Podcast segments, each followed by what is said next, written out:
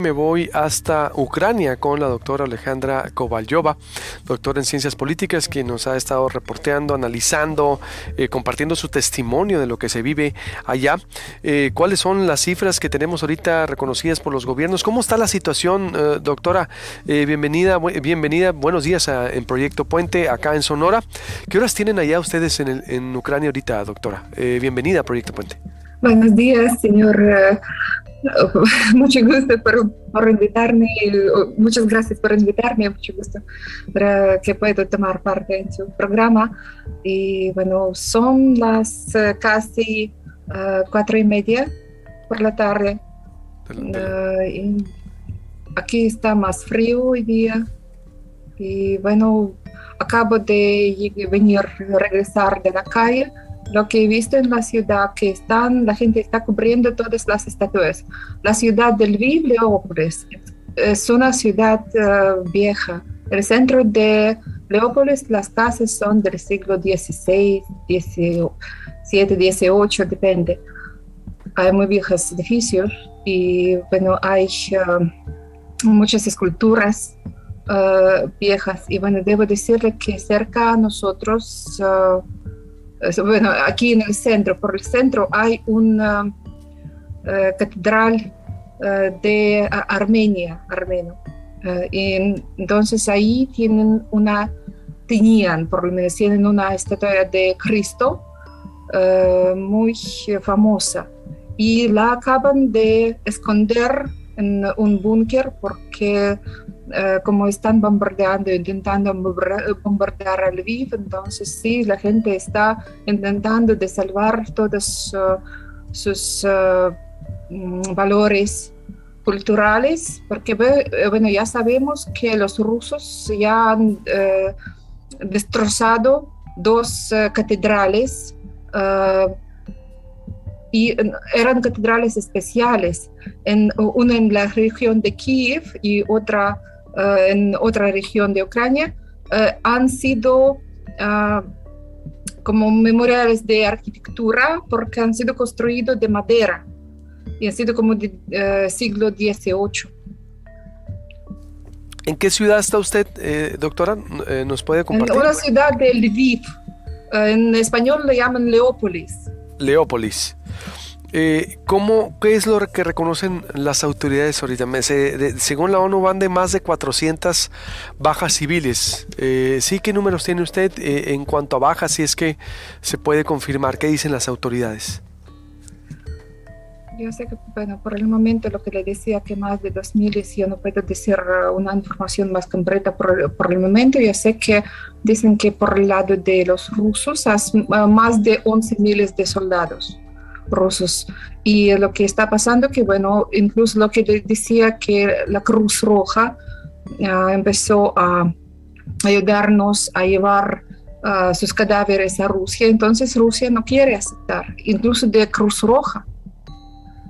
Y no, no, ah, entonces ese tren con refrigeradoras, con cadáveres, así está estancado. Y Rusia no quiere, dicen que tienen solamente 500 eh, soldados perdidos, pero no sin más. Mm, la, entonces sigue el combate, siguen las bajas, la guerra es incesante, eh, es decir, aunque Ucrania sigue resistiendo, no, no hay, los corredores humanos estaban condicionados, Alejandra, es decir, para que sí, cierto. sí, para que fueran y salieran a, Rusia, sí, algo así, sí, sigue esa, ese tema. Cierto. Sí, lo que pasó en Mariupol, en la ciudad de Mariupol, que uh, primeramente rusos proponían abrir, abrir, corredores humanos a Rusia, al territorio de Rusia. Y nadie se acordaba, por supuesto. Y ellos decían que, ah, esos son uh, fascistas ucranianos que no quieren llevar a su gente. Pero luego, cuando han acordado un corredor y nuestros uh, defendientes de la ciudad han podido liberar el camino, sacar minas y todo el resto. Entonces, cuando la gente empezó a salir y los rusos empezaron a dispararlos. Y eh, la gente se queda así en la ciudad de Mariupol y bueno, acabo de, eh, acabo de enterarme de que se ha muerto un niño porque no tenía suficiente agua. ¿En, esa ciudad? En Mariupol. Mariupol. Eh, ¿Se ve una guerra que va a extenderse? ¿No se le ve salida, doctora, a esto? Bueno, sabemos que eh, el ejército ruso está cambiando su um, como eh, grupos de se cambian eh, ahí donde están estancados territorialmente porque ellos quieren um, atacar aquí. Ellos están preparándose para cerrar Kiev, así un y disculpen, no me faltan palabras para expresar todo eso. Ah, y sabemos que hasta han encontrado eh, su forma para eh, Rusia de ah, atacar especiales para, porque querían entrar aquí como vencedores en una forma de ah, sí como, como que, habían ganado la guerra sí sí cierto cierto y bueno, pero sí la guerra mm, han empezado a evocar uh, uh, la gente de Sumy, porque Sumy estaban bombardeando por la noche a los cuartales, a los barrios civiles. Y también de otras uh, ciudades de Kharkiv. Yo también acabo de encontrar la gente que llegó aquí de Kharkiv y están absolutamente deprimidos. Y la gente um, de edad Mm, le digo que no, no están conscientes incluso, que una mujer decía, ay, no quiero quedarme aquí, quiero ir a mi casa. Así, eso. Hay mucha gente aquí que llegó de diferentes ciudades, hay mucha gente que habla ruso ahora aquí en Lviv. Eh, es una ciudad que los rusos siempre decían que eh, por aquí si, te, si empiezas a hablar el ruso te matan eso no es, es mentira. Hay mucha gente siempre aquí hablaba el ruso y ahora vienen de todos lados.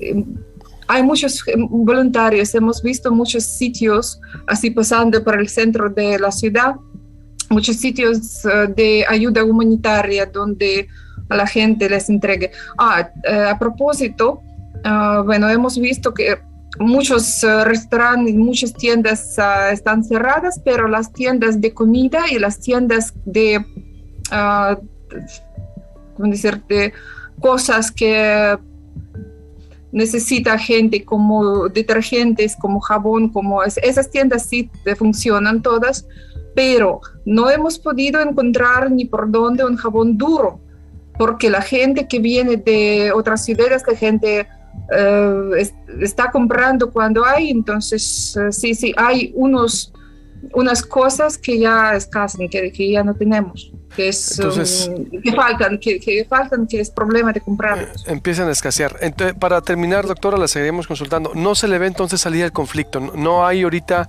una, una salida al conflicto o próxima cercana. No se le ve, no. Mire, ahora Rusia está diciendo que ellos están combatiendo un fascismo internacional. Y dicen que no es Ucrania que les está confrontando, sino son eh, fascistas de eh, OTAN.